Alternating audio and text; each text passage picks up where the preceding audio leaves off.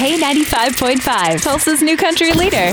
From Tulsa to Nashville, if it's happening in country music, you hear it first with Cait and Bradley's Country Now. It's brought to you by River Spirit Casino Resort. Reba McEntire, always working on a new endeavor, whether it's albums, touring, clothing line, television. Basically, this woman has mastered her art, and she is now planning to pass her knowledge on to us next year. So she has announced her plans to release her third book, fall of twenty twenty-three, and in this new endeavor, she is going to let fans in on her favorite food and cocktail recipes, as well as personal stories and lifestyle tips. Now, the book doesn't have a title yet, but we do know that each chapter is going to focus on a theme from one of her catalog of hits and offer tips on everything from hosting a party to packing a suitcase. Good. Stocking stuffer. There you go. Absolutely, for sure.